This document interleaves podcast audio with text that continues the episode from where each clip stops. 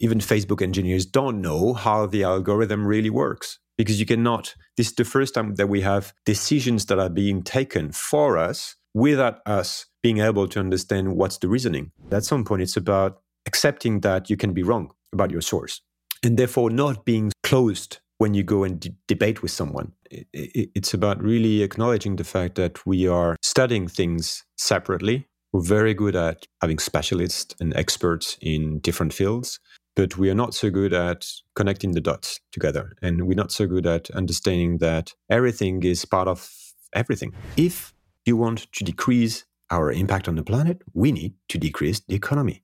And therefore, we should think about degrowth. Another way to say it is also to say politically, if we don't plan on degrowth, it will come anyway, and we will call it recession. So there are two questions related to the future of growth. One is Bonjour, bonjour, and welcome to Mission First, the podcast to learn from successful entrepreneurs changing the world for the better.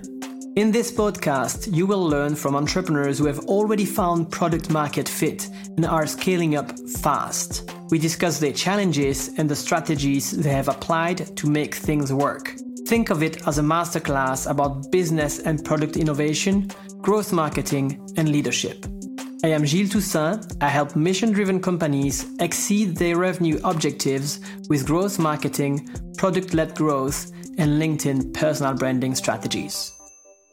Today, I'm really excited to welcome Julien Devaureix, founder of Sismique, a podcast that has been listened more than 5 million times. Sismique's goal is to make you understand how this fast changing world works. It's in French and in English, and he interviewed some of the most brilliant thinkers, entrepreneurs, and people doing good in this world, like Noam Chomsky, Captain Paul Watson from Sea Shepherd, or Ryan Gellert, the general manager of Patagonia, just to name a few. Today, we are going to talk about his book, Le monde change et l'on n'y comprend rien, that you can translate as The world is changing, but nobody understands anything. It's a book that I really enjoyed reading, and it changed my view on how the world is working, where we are heading, and what my role or our role in these complex systems that are our society and our planet is. Julien, welcome to Mission First. Thank you very much for being with us today. How are you? Thanks, and I'm, I'm fine. I think it's going to be funny for everyone to listen to French uh, accents speaking English together. I'm not quite used to doing interviews in English on this side. Usually, I just ask a few questions to in English. So let's see how it goes when I need to speak myself for uh, for for one hour. But yeah, it's interesting because so I'm good. I'm very good to answer your question. But also, I was uh, as you were speaking, I was reflecting on the language issue. The fact is that when you do interviews in French, of course, your audience is much smaller, and and it's a pity, and it's the same for all languages because we lose so much by just having access to English speakers, and and because you have a lot of people who don't really give the, interview in, the interviews in English then have a lot of things to say and other point of view on things. So I, I always invite people that don't speak French or Italian or Spanish or any other language to also try to see what's going on in that field, in that world, and to activate the subtitles. And but yeah, I know it's I know it's difficult when you not when you are not used to it. That's also why I interview people in English to to give access to the French speaking world to those people, adding subtitles, etc. Because it's true also on the contrary, a lot of people don't speak English. That's the difficult part. I struggle with the same thing, and I think we we have a lot of common things, like living abroad and not being in your native language. Today we'll talk a bit about this. So we'll talk about. I'd like to talk about your book, course, and to talk a bit about for the entrepreneurs who are here, how to grow a podcast like yours. So mm-hmm. to start first, can you tell us a bit more about what's your mission on this planet? I don't have a mission on this planet, actually. Um, that's funny because I know having a mission has been popular lately. It's related to all the personal development things and the fact that you need to grow and become someone and you need to have a, a, purpose, a mission.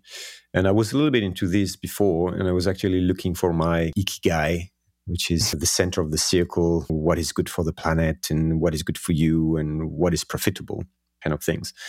And I'm not in that anymore. I my mission is just to do what I can, be joyful, and try to live a good life, whatever that means. And it's honestly, it keeps changing. But I don't have a big mission like saving the world or be useful to other people or fix an issue. What keeps me busy right now, so in a sense that my that that could answer your question, this is what I do on the day to day. Wake up and I say, okay, today my objective is to do this. So what has been keeping me busy for the last five years has been to understand what's going on with the world right now.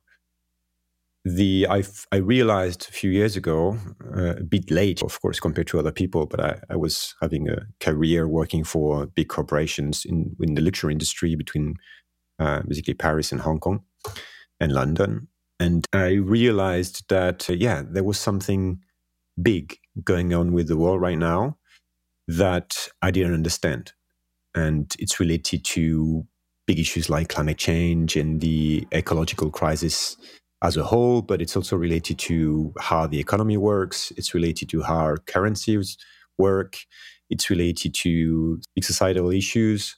It's related to energy. It's related to many things. So I had the feeling that I was not really understanding what was going on. And I was frustrated by that. And also, I was frustrated by the fact that when I started to look, I was only seeing um, little pieces of of the answer, and uh, so I started to to lead my own investigation about how the whole thing works, how civilization works, uh, and where are we going, and and can we continue this way, and uh, where all the big issues in the world come from, what are the roots, and so so that's my mission is to investigate and share this. But there is no objective. I don't want to. My approach basically to this is to be as neutral as possible, even though it's not possible, of course, but to really be curious and open, open minded, and try to vary the angles and trust that the people who listen will do whatever they want with it because this is how it works anyway. When you share information with with someone, you don't know how the person will react. You don't know how its own system will change because that's related to its own story, to that's related to his it, his his or her mood in the moment.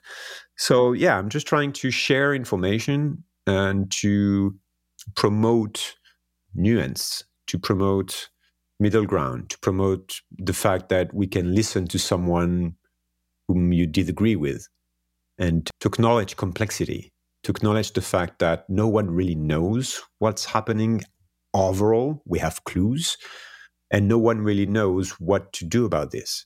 Yeah, if I have a mission, it's about promoting dialogue and openness and curiosity right now. And you do that very well with your podcast. Before we dive in the book, our experience, our career, sometimes our childhood explain why we are who we are and mm-hmm. why we followed the path we are on. What should we know from your past to understand why you are here and where you are at right now? It's always difficult to tell this type of story because it's always a story. When you listen to someone's life or when you read like the, the key facts, that's something that I always try to remember. It's it's it's always a huge simplification of the reality.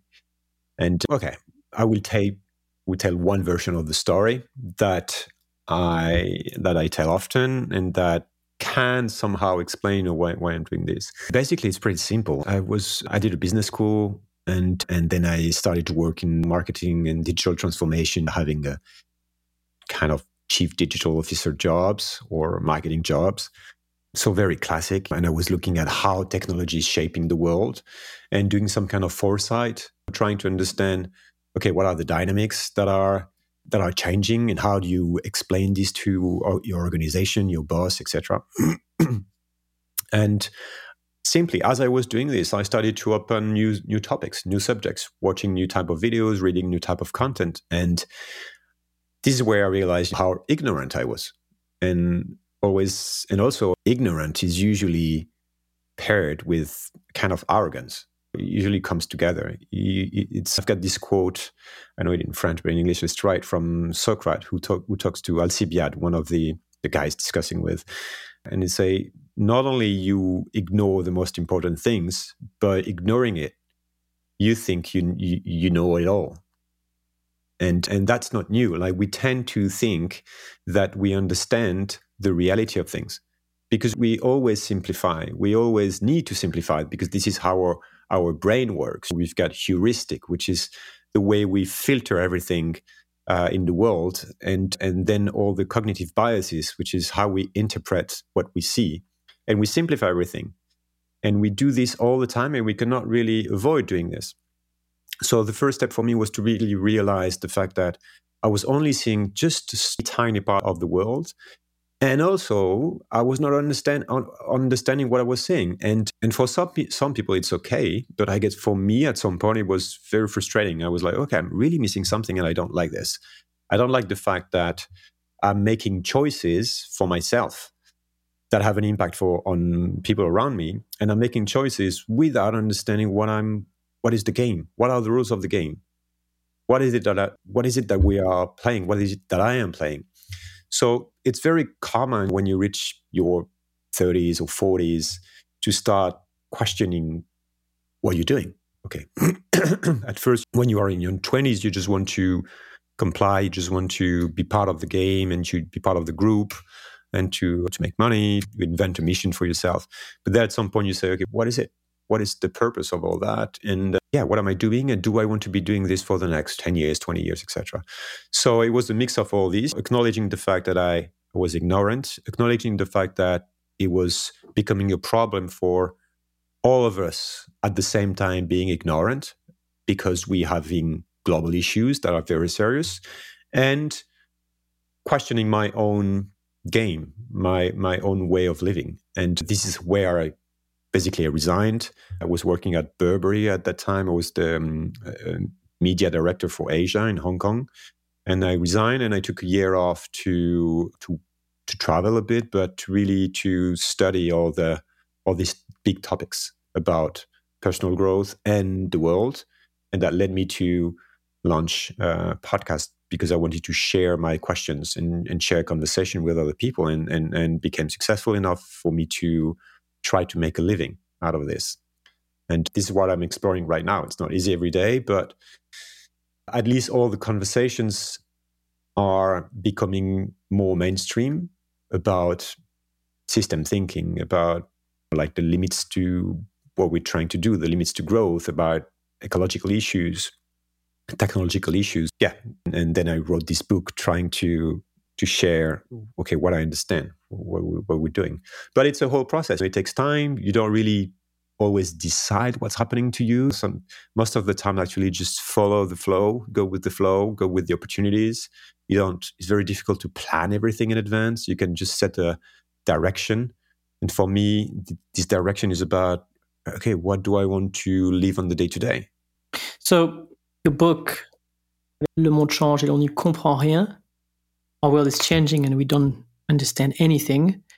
How complex is the current world and why can't we understand it? The world is a big word. I think it's important to realize that, as I was saying, that we don't see much of the world. and we have access to very little. We have access with our senses to what's around us, and that's pretty much our reality every day. We don't really care or pay attention to anything that's happening beyond our senses. It's probably something happening, maybe something that's very important for someone in the world, just like a few meters away in the street. And I have no idea of that, and I will never have any idea. And I have no idea what's going on in Bangladesh right now, or, you know, just again, like in the neighborhood next door. And sometimes we are interested by the world overall. So we watch the news but it's more about we don't do anything with it. Like we get a little bit of emotion. We remind ourselves that there is something bigger than us. But yeah. And so the whole the, the way the world works we, we've been trying to make sense of it for forever. But first it was about um, experiment, experimenting things. Okay, and then we experiment as humans, and we see that okay, that works. I can make fire this way, or and you share experiences with the next generation, and you grow your your, your knowledge through language and through traditions, etc., etc. And then humanity grows in an in, in its ability to make sense of the complexity of the world.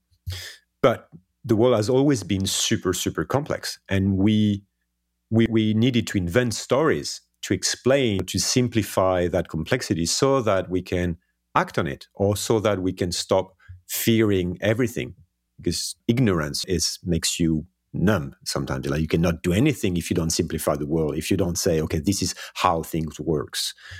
There are things that are obvious. Like i know that if that drop this glass it will fall and it will probably break. And these are the simple things that you learn as a baby. You realize that when you start walking, you fall and that hurts, and you need to experiment. You work, a, you, you try to walk a certain way, then some point, in, and then it works. And so you learn that within that complexity, there are things that you can simplify, and you can call them, for example, the laws of physics. And as humanity grows, we are becoming very good at, under, at understanding and explaining and playing with these laws of physics. So we know that there is a level of complexity, but we manage through mathematics, equations, language to, to live with that complexity and to make something out of it.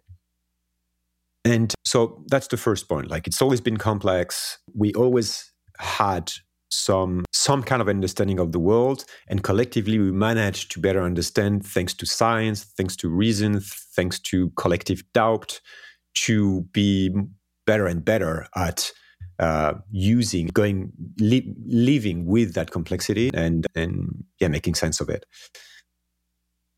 But we still don't understand many things and we keep discovering things every day. And and we realize that some of the uh, things that we understood before are actually not that right. And we have a little understanding of the human being of our body of our brain we have little understanding of the living. There are things that we are discovering. We don't even know what are all the creators that, that are inhabiting the, the earth. But the, the point is that as we grow as a civilization and as we build more information, more connections, basically, our society, our human system got much more complex. The world is, is the same around us. It's actually sim- being simplified in a way because we are everywhere we go and we destroy living beings and we destroy ecosystems. It's getting simplified. There is less complexity. But the human society is becoming much more complex because there are more nodes, there are more connections everywhere, there are more tons of information. And that's very difficult for us to, to make sense of it. For just take an example.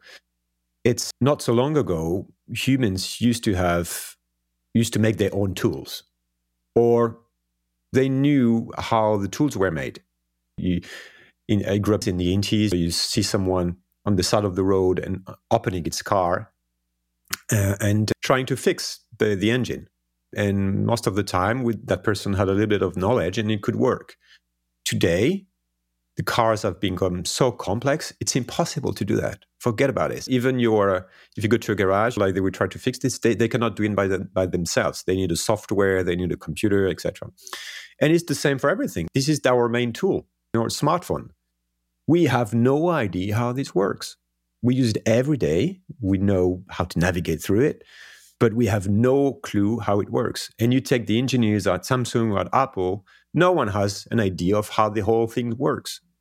So you have that level of complexity within our societies, our laws, our tools, our technologies that is becoming, we cannot grasp it. And you take AI that's becoming more and more potent even, yes, this, this is uh, even Facebook engineers don't know how the algorithm really works because you cannot. This is the first time that we have decisions that are being taken for us without us being able to understand what's the reasoning. Okay, how do we get to that information? How do we get to that conclusion? We don't know, and the AI cannot really explain it to us. So we are getting into this new type of reality where it's really becoming way too complex for us to make sense of it all and and that's an issue because we are having all these very complex issues and we don't know where to start. If this podcast helps you, please do me a huge favor and click on the follow button on your podcast platform. It helps to grow this podcast faster and to convince the most impactful entrepreneurs of the world to join me in these interviews so that you and other entrepreneurs can learn from them. We can only have a partial view of this world. And in your book, you mentioned some advice that we can follow in order to understand the world better. You talked about several cognitive bias as well we suffer from. So, what are these advice bias we should be aware of when we try to analyze the world and analyze everything that's going around us? Um, the first, I think, is to acknowledge that we are ignorant largely. And so, ignorance and doubt are at the roots of the philosophical tradition. And then it's at the root of, you know, science methodology. It's about, okay, start with telling yourself, like Socrates did, I know that I don't know. And the only thing I'm sure of is that I'm ignorant. Or Montaigne, which is, what do I know? Questioning, actually, what do you know? And, and this is the beginning of the process. You say, okay, I will start from scratch and I will question my own assumptions. I will question my own opinions on things. Okay, do I, why do I actually think this is true? Why do I trust that person or, or that source of information? And to deconstruct your own uh, view of the world and realize that the choices that you make are in part unconscious. Conscious, yes. you don't, most of the decisions, you make them by habits or you make them because there's something in you that you don't really understand that push you this way. Beliefs. Uh, beliefs. That could be your education. That could be something that happened to you when you were a kid and uh, you have a trauma, or that could be something that you need to prove to your father or mother, or like neighbors, or to yourself. Many things like the where does that drive come from? Why are you driven by that kind of topic, etc., etc why are you activated by this so it's always interesting that go, to go back to your own system how do you work and how do you build knowledge how do you believe in things and then the again like going back to philosophy the way to rebuild knowledge is to do this by there are many ways but again to say i'm thinking about montaigne which is which is about how do you call talk to other people basically. Take others people point of view on things and and realize that there are many ways of looking at one thing, one same thing, and that not everyone has the same point of view, and that usually people have reason to have that point of view, and so you can build your own knowledge, your own point of view, because at some point you need to simplify things, you need to act, and therefore you need to make decisions, and therefore you need to say, okay, this is my belief, or this is my who I want to be, and and therefore will behave that way, or will make this choice. But I know that this is not the reality, and I know that other people think differently, and they have their reasons to think differently.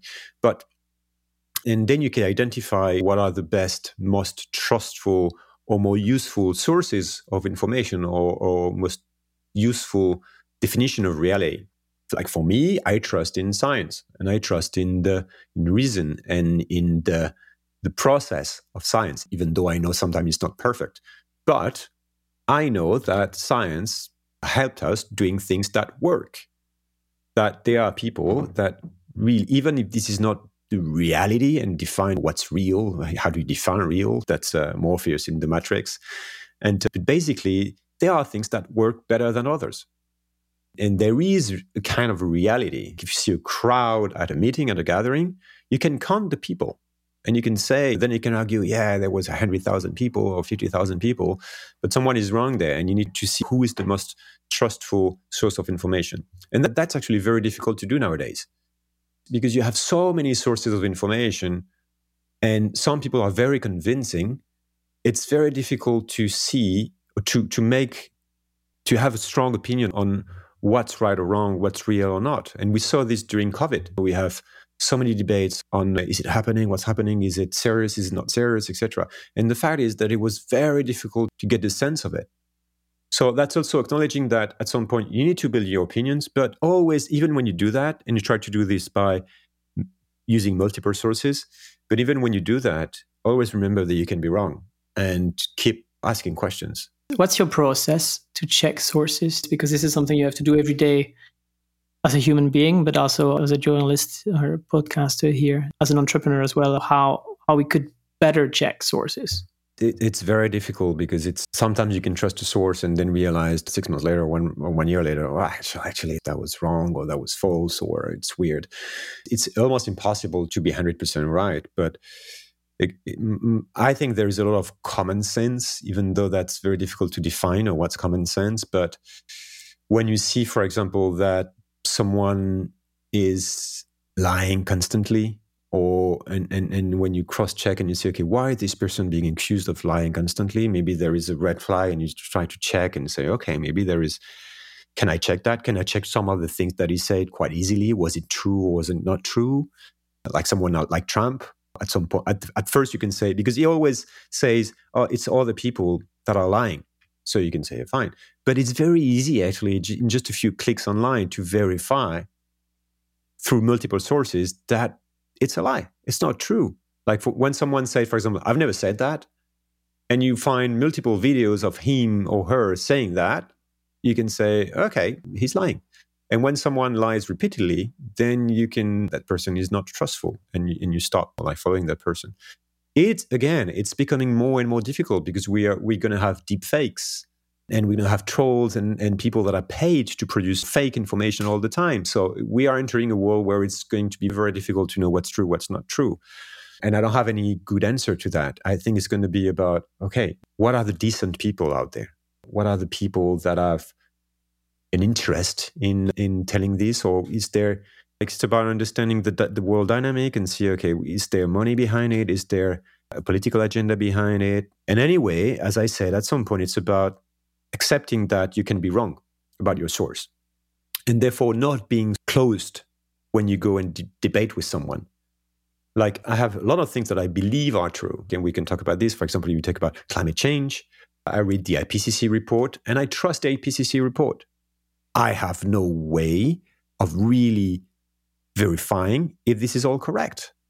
I have to trust. I have no other choice that to say, okay, these are a bunch of scientists my common sense tells me that you cannot have uh, tens of thousands of scientists being manipulating or wanting to promote an agenda.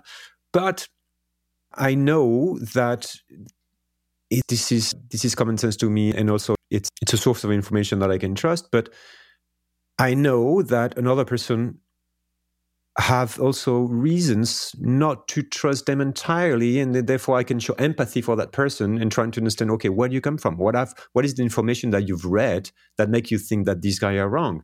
And try to challenge that instead of saying you're an idiot.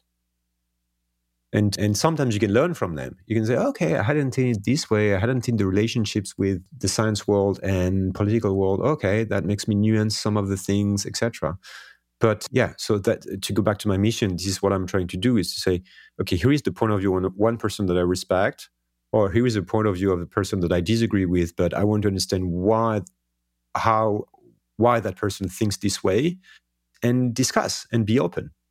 And this is one of the main challenges of our times is that things are becoming binary. Is I am in, if I'm not in favor, I'm against. If I'm not with you, I'm against you and and in the world where there is so much complexity this is about okay building your opinions but still be open and and try to understand that it's not black and white. And some even when someone does something that you don't like maybe that person has reasons. And yeah that that's my way of seeing things and i know it's against the way the algorithm works. It's against the way the media game works. But yeah there is a difference between knowing how it works and being able to play with it or we cannot do everything according to and adapt our behaviors the whole time based on how an algorithm works. These are two different things to me. To understand the world in your book you described it very well that we need to put on different glasses and you actually talk about these glasses very often in your podcast episodes if we try to put on our system thinking glasses, because the whole point of this complexity is we, we, if we want to understand it, we need to think in systems. You mm-hmm. described mm-hmm. the iceberg of system thinking in your book. learn about you know black swans, elephants, jellyfish that I, I had never heard. I heard about black swans, but not the other ones, and trends, underlying structure, underlying behaviors. Can you explain a bit how this iceberg of system thinking is working? So, system thinking is about understanding the links and the connections with the different parts of things. This quote from Donella Meadows, who wrote the fame, infamous Limits to Growth report in 72 with, with her husband and, and other people, Dennis Meadows, whom I interviewed in the podcast. And so, great thinker of complexity. And so, basically, she says, You think you, under, you understand two because you understand one and one equal two, but you forget that you also need to understand and, which means the link between things. And this is what system thinking is about. It's about really acknowledging the fact that we are studying things separately. We're very good at having specialists and experts in different fields, but we are not so good at connecting the dots together. And we're not so good at understanding that everything is part of everything. And, and a way of describing system thinking. There are many ways, and it's always a simplification. And that's the drama here is that we always need to simplify something that's not meant to be simplified. And, and, and that we cannot grasp. We cannot grasp how the earth, the entire earth works. We just we just have a clue. We, we can try to guess, but we are pretty bad at it overall.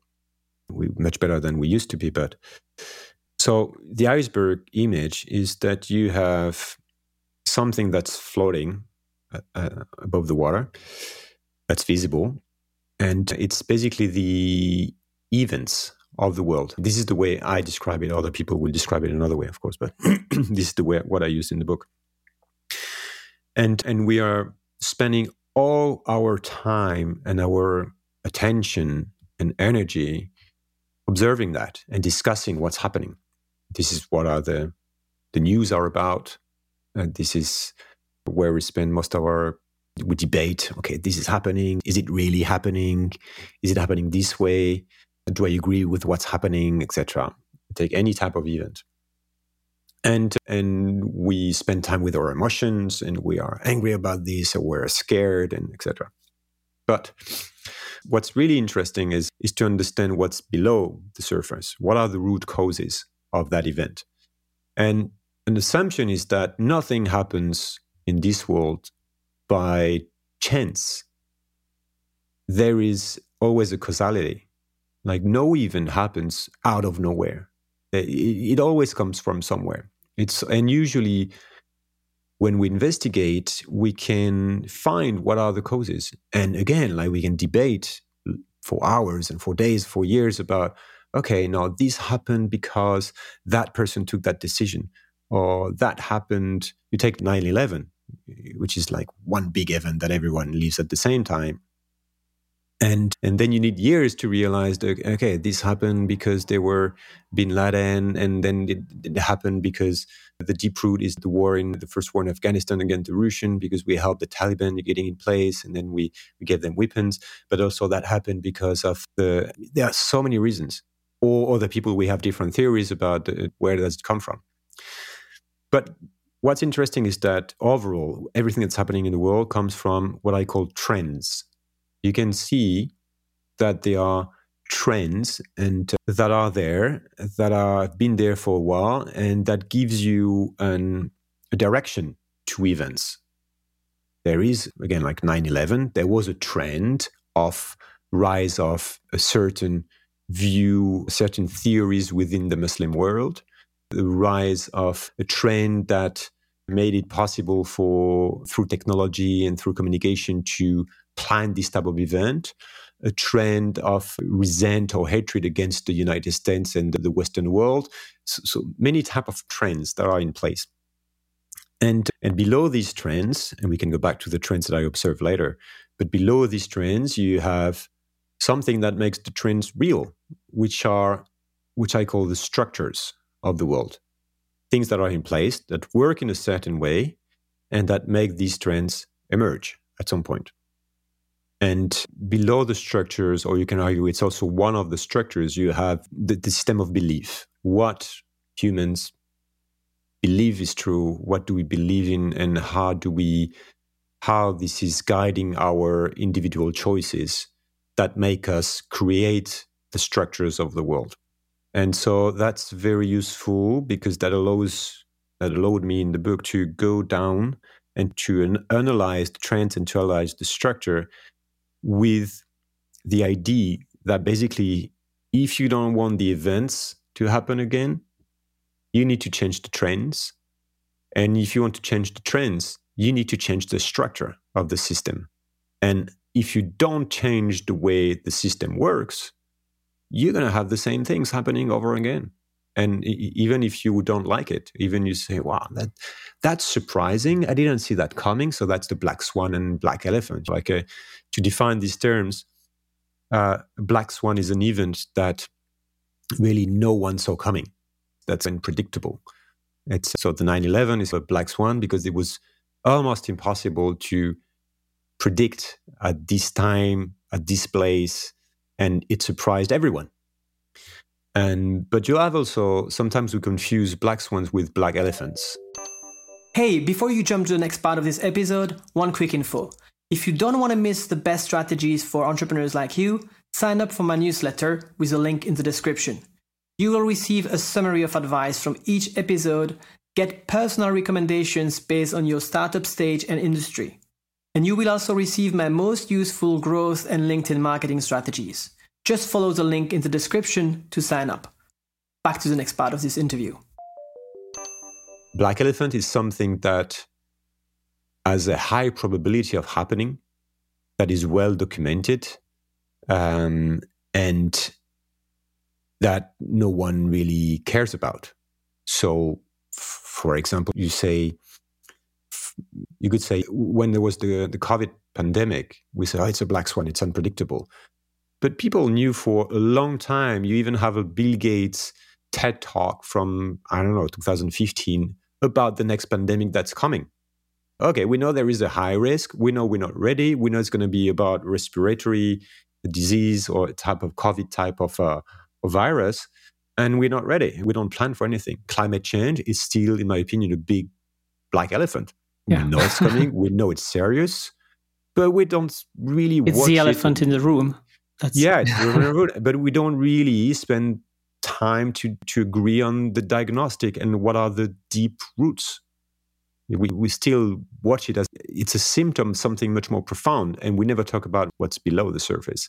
And then you have the black jellyfish, which is something that's there, like a jellyfish in the sea, and it's it comes from a an event that happened, I think, in Sweden. I don't remember the year, but you had uh, a lot of jellyfish next to a nuclear central power station, and and suddenly some they the jellyfish went into the evacuation tubes. I don't know how you call this, and they had to shut down the nuclear plant super quickly because it was dangerous.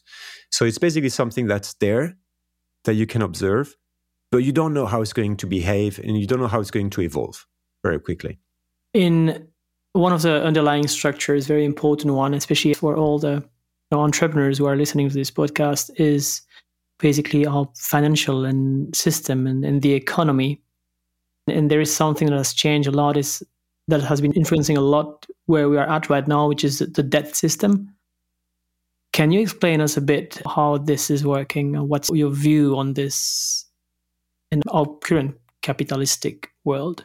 It's a big question, but one of the, of course, one of the big structures of our civilization is the economical system. Economic, it's the economy and, and finance. Even if you can, the two are links, but you can actually talk about the two separately. You can also talk about debt and currencies, and but this is one of the structures that makes it possible the modernity as we know it. It's all about the economy. It's the economy stupid, as Clinton said. This is where what drives our lives because we need to make money because we're in a system in a world where without money you can do anything and and nation states need companies to work because they need them to pay taxes so that they can function and so we are in this big globalized world with a big globalized economy, and the economical structure is defined by a number of rules.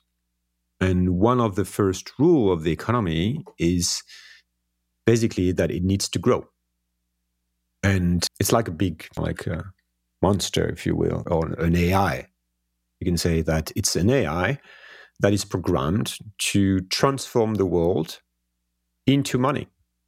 So the economy is about I want to use energy and I want to use material and resources and human labor and human brains and everything so that I can do things, services, products, and uh, transform them into money and into money for many people, just a few people, etc. And and depending on of the rule of the game, like uh, again, like capitalism has evolved and it was limited at some point and some point you had some things that you could do and other things that you cannot do but today it has evolved in a way that makes it possible for very few people to capture most of the money that's being produced out of this uh, AI program, if you will.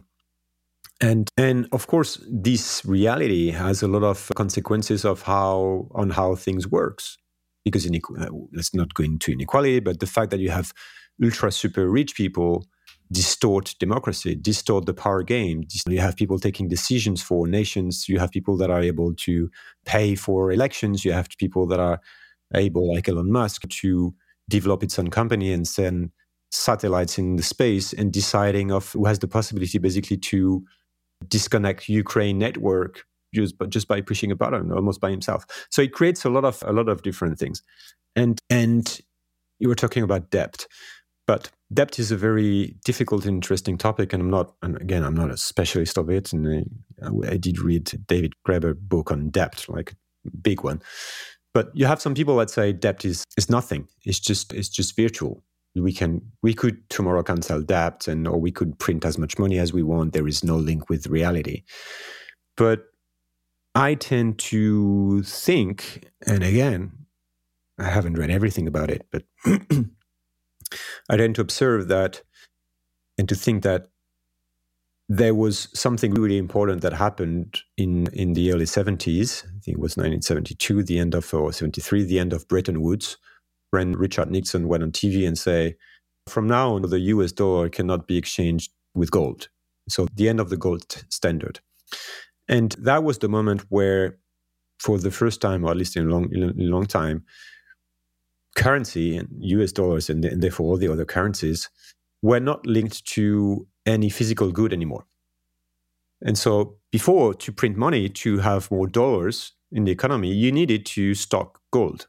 And then suddenly you say, I, I just need to print it, or I just need to add zeros on the balance sheet of the Fed.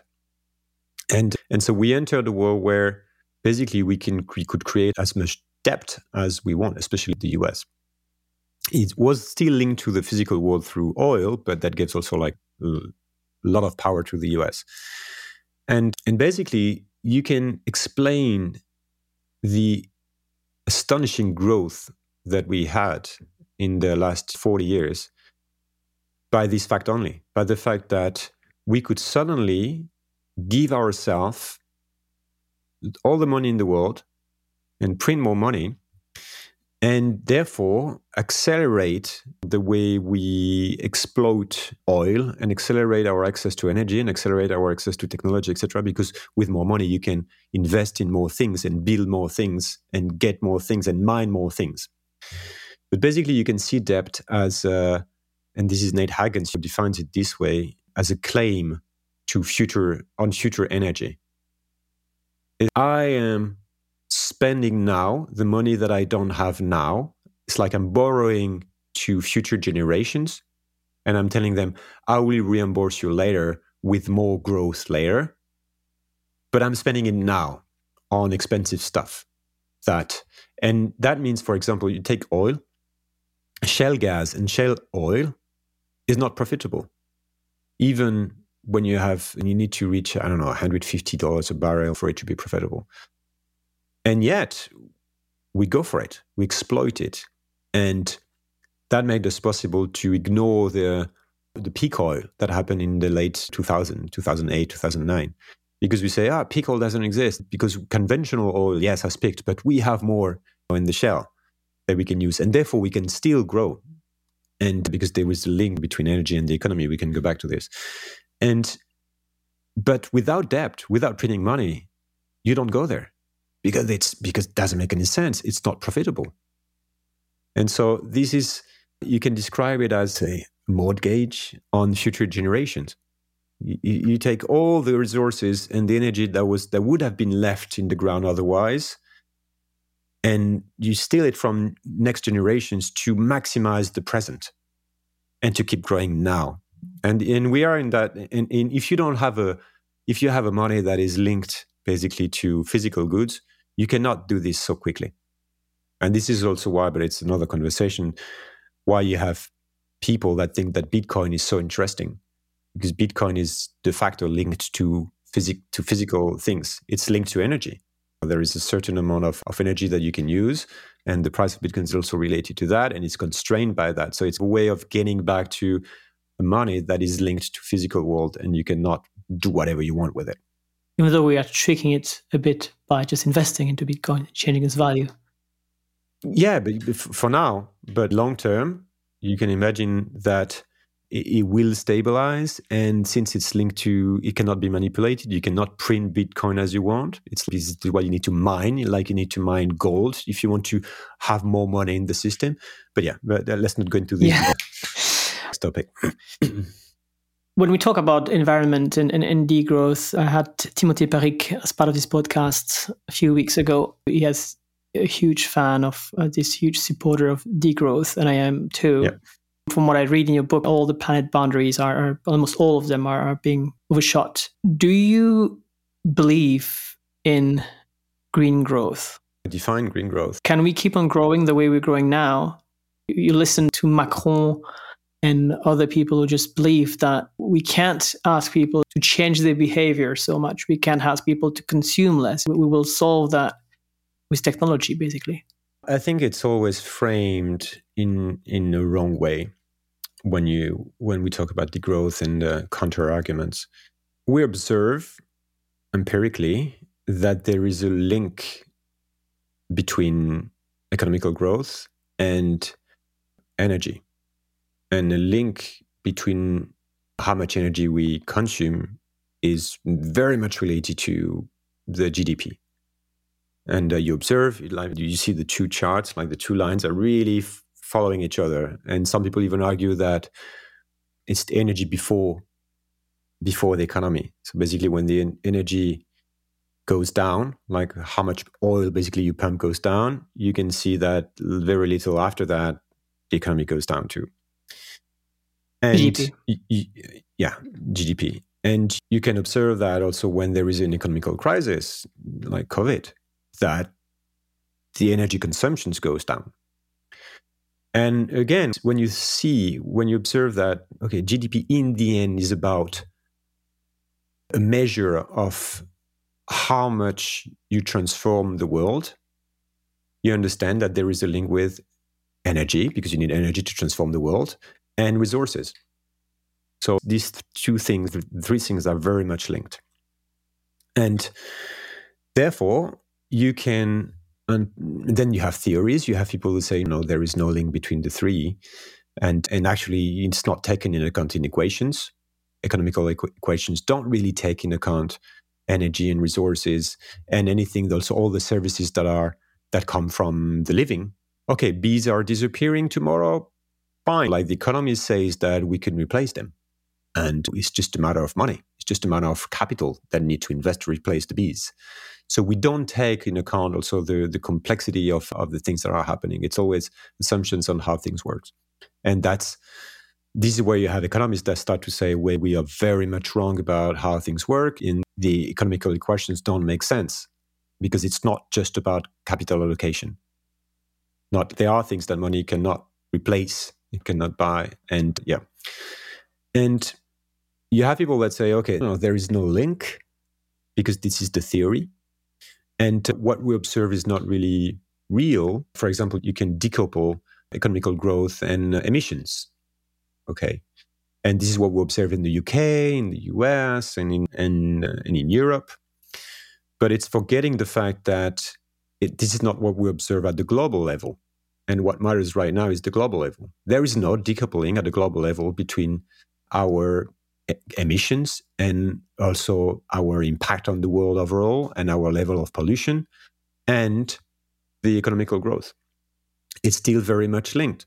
Because again, the economy is you take resources and energy, you transform to do things, services, and products.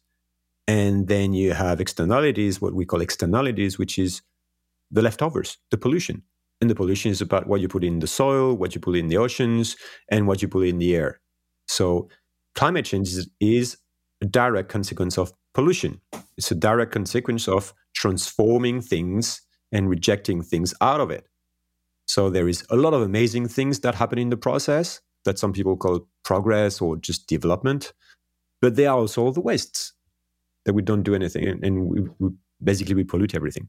So there are two questions related to the future of growth. One is can we keep growing without growing our oil consumption on our fossil fuel consumption? And today, reminder 80% of the global primary energy comes from fossil fuels. So we are a long way from being able to replace it by renewable energies, especially at, a global level.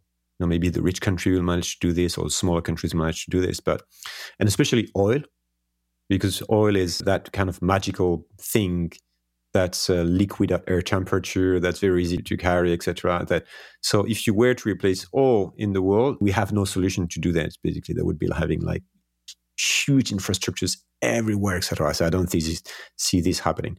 So we have a question about okay, we are passing peak oil now or within a decade, etc.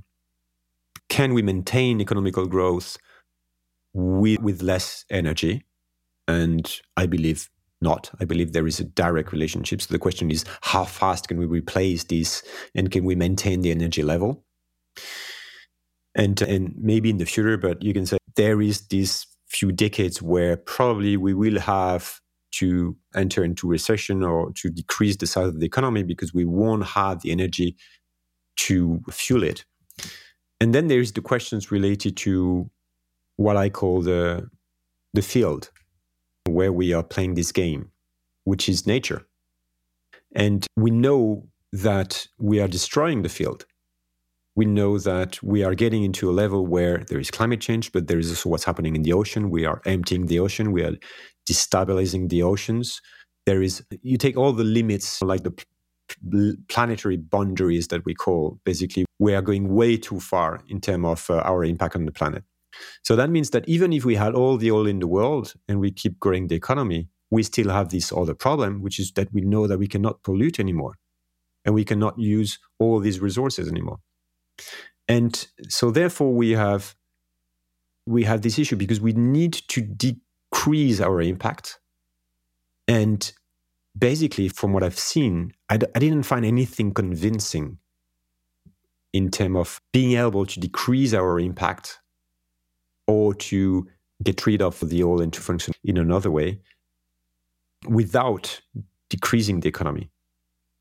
Just to realize, when there is this rule, if you want to calculate how many years something doubles, you divide 70 by that number in terms of percentage.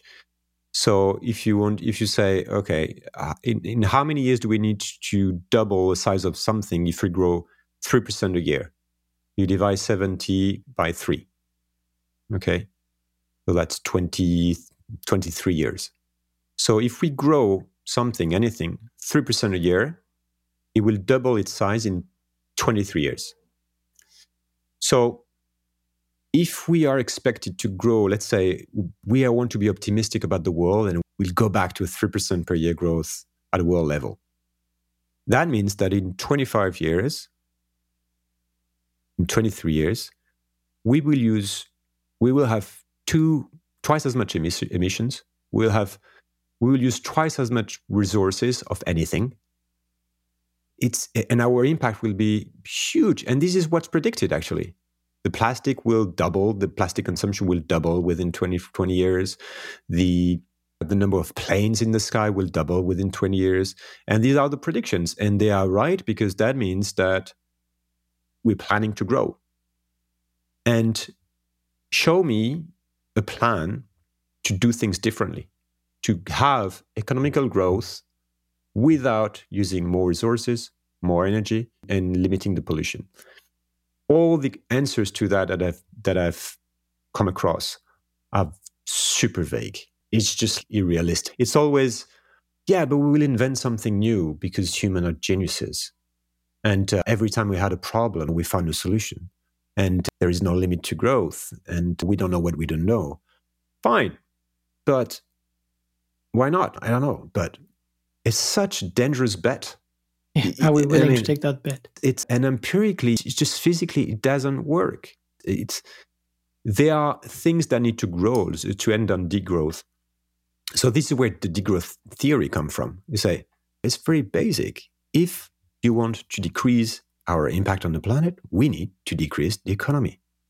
And therefore, we should think about degrowth. Another way to say it is also to say politically, if we don't plan on degrowth, it will come anyway, and we will call it recession because we won't be able to grow in, in a world that is very much unstable with like climate catastrophes everywhere or we nothing living in the ocean within 20 years and we won't be able to grow when oil starts decreasing. And that's especially the case for europe. Like the 16 providers of oil for Europe, the main providers, will start decrease their production in this decade. And it's planned that by 2040, they will decrease the production by 40%. And they'll probably keep it for them, right? So for Europe with no oil has it's coming now. There will be a decrease in oil, and therefore there will be a decrease in how much you can transport. There will be a decrease in like uh, you need oil for everything, for agriculture, for uh, medications, for everything. So the degrowth thinkers say we need to anticipate that. We need to think about how do we build a society where we cannot have so many cars? How do we build societies where we need to make hard choices between hospitals and building a new road and and growing a company that's not useful for at all that that doesn't answer the, the basic needs of people. And, and i think this is a very interesting conversation. My point on degrowth is that i don't see right now how this is possible politically to make it happen in the world as it is right now.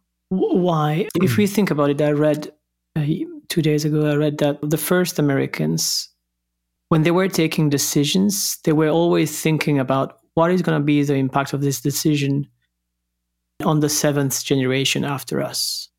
You mean Native Americans, yeah? Yeah. So why can't we do that? At, we know the there, there's yeah. a big power game there. What do you think is needed to have that changed? It's it's a change of civilization, basically. And this is what's interesting because the global issue that we have is related to the fact that we don't set limits for to ourselves we have we are going beyond planetary limits, planetary boundaries. And we are doing this because we don't set limits for the size of the economy, or we don't set limit for the technology of the number of products that we produce. Of we don't or the richest people and the limits. Or the richest there. people and how much money you can gather for yourself and etc. Richard Heinberg, whom I interviewed too, says it's a problem of power. We are in that quest for power that comes from the beginning of you know civilization. And basically it's true for every living being except that we hacked the game. We found a way to get rid of the limitation that we have in the natural world by building supply extra supply agriculture and then we have the tools to do more things and then ultimately like uh, fossil fuels. So we we suddenly found more power. And over the past 150 years, we have this huge amount of power that we can put in the game that made us super powerful. And we built all the modern structure of the world in that context, in the context of having a virtually limitless energy. and virtually limitless world that is not impacted by our activities. And we built everything around this belief the belief that there is no limit to the world. It's very American to say, okay, the next frontier, and you can push, and we are, we have this huge territory, and all the mindset of the West, and especially American culture, has become so powerful. It invaded all the spirits in the world, even the Chinese. We want a bigger car, we want a bigger TV, we want a bit more food, and then we become so fat that even we want still more food, and okay, etc. And uh, but it's symptomatic to see how the body's evolved in time to the point where it becomes a problem for your disease because you are overpowered. You you put too much power, too much food in yourself and your society and everything. And and you don't stop. You don't stop. You don't stop because first, because we have this mindset, this culture of related to the fact that more is good. And there's no limit and sky is the limit and nothing is impossible. And and restraint is bad. And and i was writing an article on that precisely. And and not wanting to do something is bad. We we never limit ourselves. We don't know we don't know anymore how to limit ourselves. And before humans has all these wise people, philosophic philosophers, or uh, spiritual people that say, okay, it's good actually to limit yourself because this is how you grow as a human being and even as a society. So you had things in place to limit ourselves, thing in place to limit the. You you would burn the when there was extra food or extra things, you you would burn it. And this is what carnivals are for, to let the excess goes, but it lasts a week and then you go back to something with restraint. And, but now we are used to living in this world where we forgot the idea of limit. It's constant we, carnival. It's constant carnival. It's uh, you see what happened. You do you build stupid things. You're gonna have like in Saudi Arabia, they will organize winter games for Asia in a few years in Saudi Arabia. Isn't it a carnival? So we do insane things because we can. And even if it's wasting so much energy that we will need in the future, or it's even destroying things around us, we don't care because, and basically, it's so. One of the structure that I study is uh, the stories that we tell ourselves. But it's a structure. It's building our mindsets. It's building our culture, and we have these stories in us. It's good to grow. It's good to have more. It's good to be. Greed is good. There is no limit to how much you can accumulate, and you. We make idols of super billionaires and, and you make biography about them. Wow, it's so cool to have. Why do you need more than a billion? Why do you even need a billion? But when you have a billion, what can you do with more billions? This is not your hubris. Like it's, and these guys in ancient times, they would have been. You were talking about the natives. They would have been ostracized. Would have been like, what? What do you want? Are you stupid? Like, do you want? What do you want that for? This, this is sick. In a way, this is sick. This uh, pathology to want so much and to want so much power and we value this guy and we value entrepreneurs that want more money uh, yeah etc but also even if i believe that even if you stop and if you change the culture it's not so simple. Because you have the structures that are in place. You have the infrastructures that you need to maintain. You have the debt that you need to reimburse. You have politics that need to be elected on the promise that we, things will get better and we will grow etc and, and technology that lives its own life now I interview also Kevin Kelly on what technology wants. technology just want to develop and keep growing and keep complexify. So we are all this. Uh, there is ancient wisdom. We say, okay, we need to think long term. We need to think about next generations. But we are structurally unable to do that. We are structurally pushed in our minds, in our structure, in our day to day, in our jobs to maximize now whatever happens next. Even the companies, it's about the three year plan, except if they are family owned and you think about the next generation, but you are when you are in the stock market, you your shareholders want profit now. But that's a systemic issue as well, right? Because if I want, I, would love to stop working, working, consulting as I do, and just do my podcasts and Yep. Not having any revenue, not not revenue at the moment, but I have a I have a house to pay. Precisely, and we are all stuck in that. Uh, we are stuck. An, an interesting way to put this. It's how our different realities conflict. There is the reality of the world outside, the fact that we're destroying our environment like super fast, and the fact that we depend on it, and the fact that it's a problem, therefore it it all collapses, right? For all the living beings and in the end for us. This is physical reality. Okay. And we forget about it because it's not in front of us. I don't really care if the corals in next to Florida all died, which just happened like the past months because water got so hot, it was boiling. So all the corals died in, in just a few weeks. What does it change in my own reality? This is happening. This is real, but it doesn't change something for me now. So, do I need to take this in account now? My reality is I need to take care of my family. I need to keep my job. I need to make money to pay my mortgage. I need to play that game within the my little system and within the human society. And I cannot escape that. It's very difficult to escape that. I can potentially I can say I'm not part of this game. I will take the little money that I have and live differently, a little bit outside of the world. You, you cannot, you still depend on the world in, in many ways, but okay, I don't want to, to play this growth game and I will work on myself and become wiser and focus on the things that are essential to me and get out of the race. But I will lose friends in the process. I won't be able to go and have cool vacations. I will probably lose status. I will lose things. So it's about uh, sacrificing also.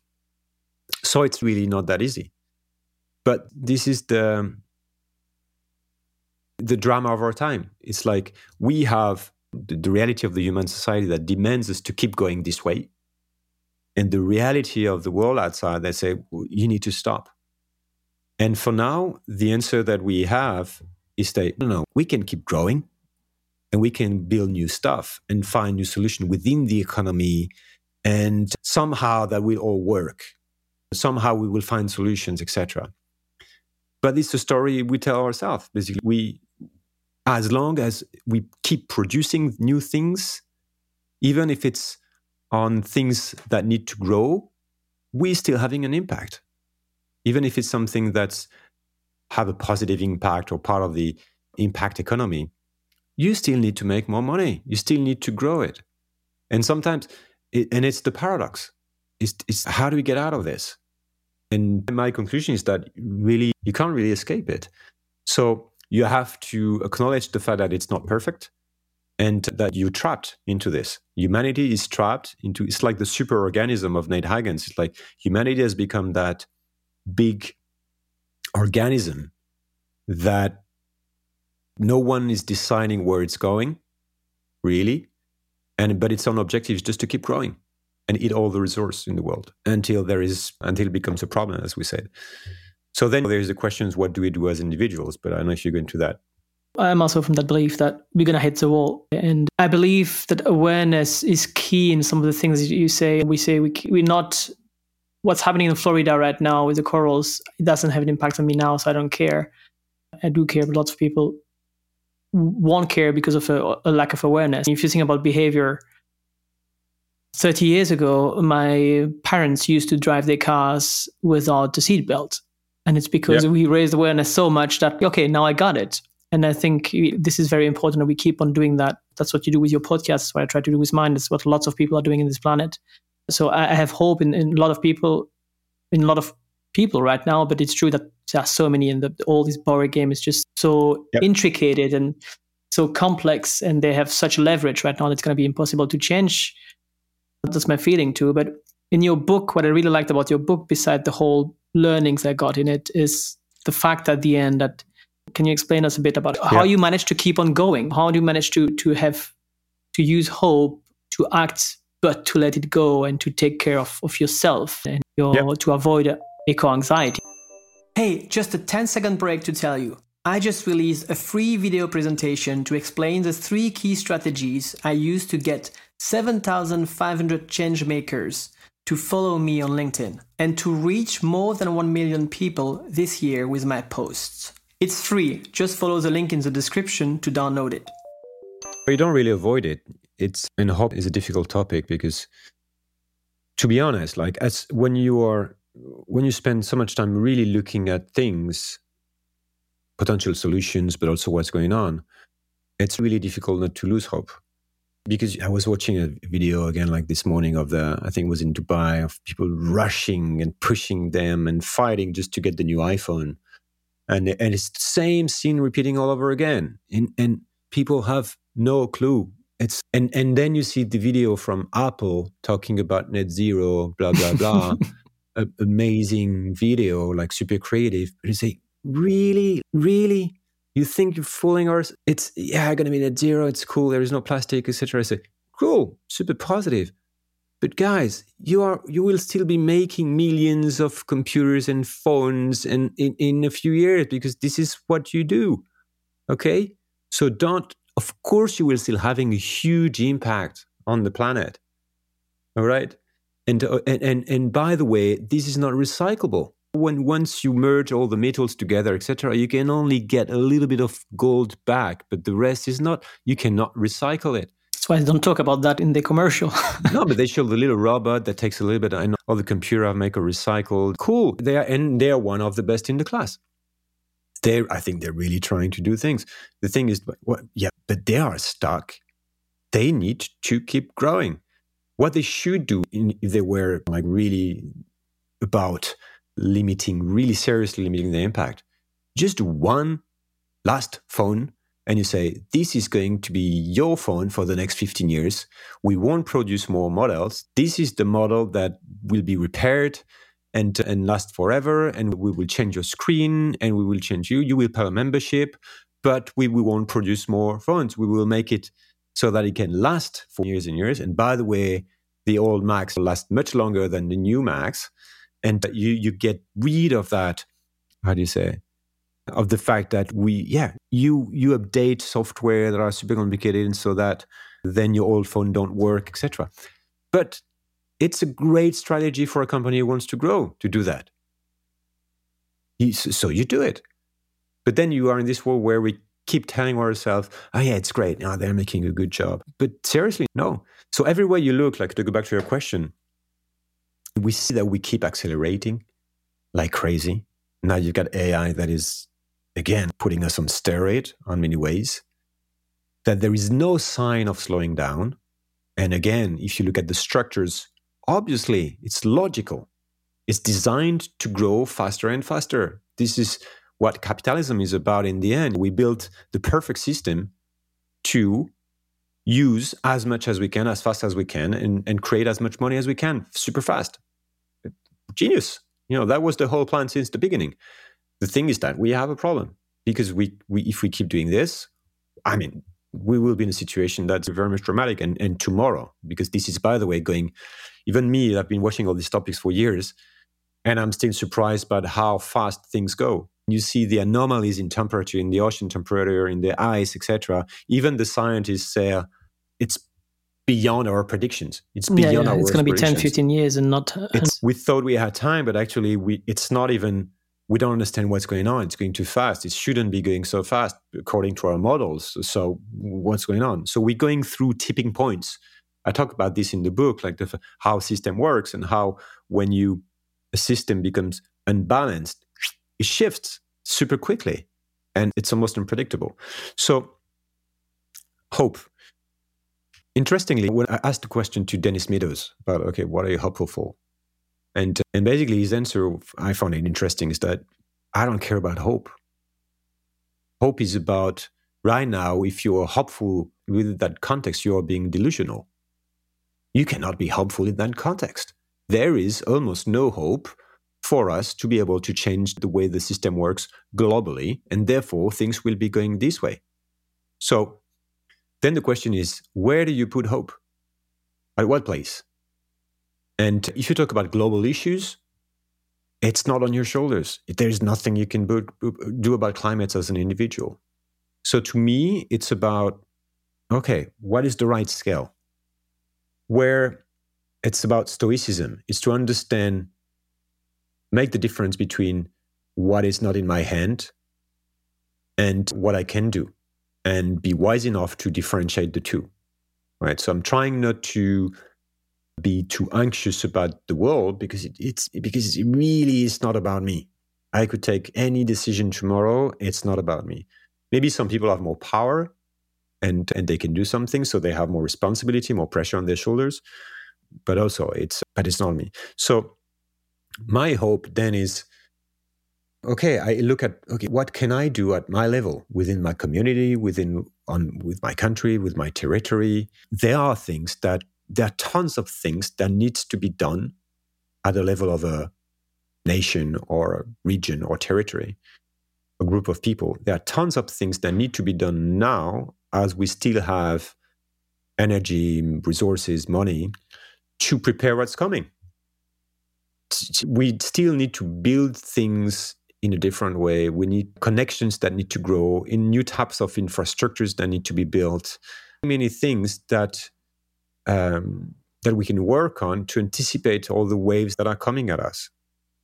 And there are a lot of energy to be spent in trying also to slow down the the process, even though it's very difficult to do. But there are things that we shouldn't build.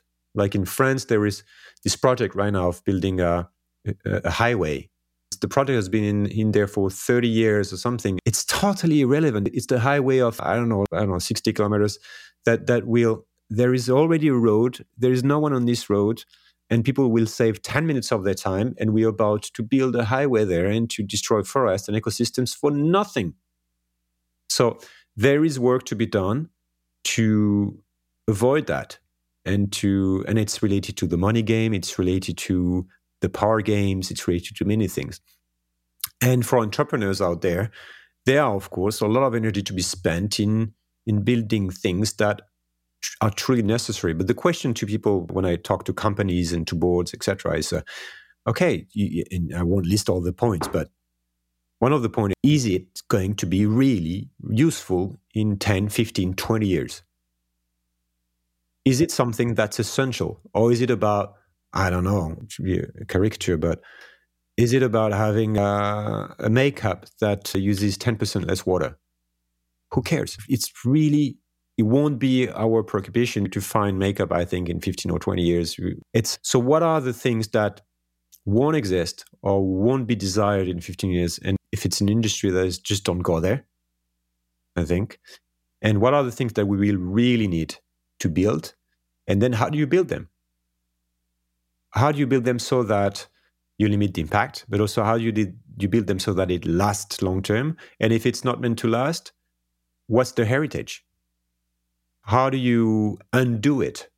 Can it be undone? What do you leave to other people? So there, there are a ton of, of questions that you can ask yourself. And that's this is where the hope is in terms of doing th- something, taking into account really the context and the reality of things. And it's very difficult because most people that I come across don't want to go down the rabbit hole. They don't want to really look at the seriousness of the situation because it's scary, because it's painful, because suddenly you will need to consider differently your projects for yourself, for your family, because maybe you will need to renounce some of the things that you wanted to have and and I know I, am not myself. I'm really not perfect. There are plenty of things that I understand, and and and I'm not applying everything that I would that, that, I wanted to apply. And I'm still I still depend on money, and I still want money, etc. So it's super difficult. But I think it's with the U shape, basically, of the when you have a trauma or it's at first you resist you don't want to see reality then you want to fight it then you go depressed and then you rebuild something based on the new reality. And we're still at the top we're still in denial basically. And at some point we all need to we, we will all go down to you because at some point this event will come to us so my theory what i reply to myself is that the earlier the better i prefer to go down and and lose the up and see what i do with that situation when I am in a situation of comfort. And then I give me more years to find out, okay, what do I do with it? What, are, what will be my projects? How do I deal with the fact that maybe I don't want to earn so much money as before because every time I earn money, it has an impact on the world. How do you deal with your status, how do you deal with reinventing yourself. And, and it's really not simple, especially when you are in a situation where you are oh, very comfortable, because that, need, that means that you need to sacrifice much more than people who have nothing in a way.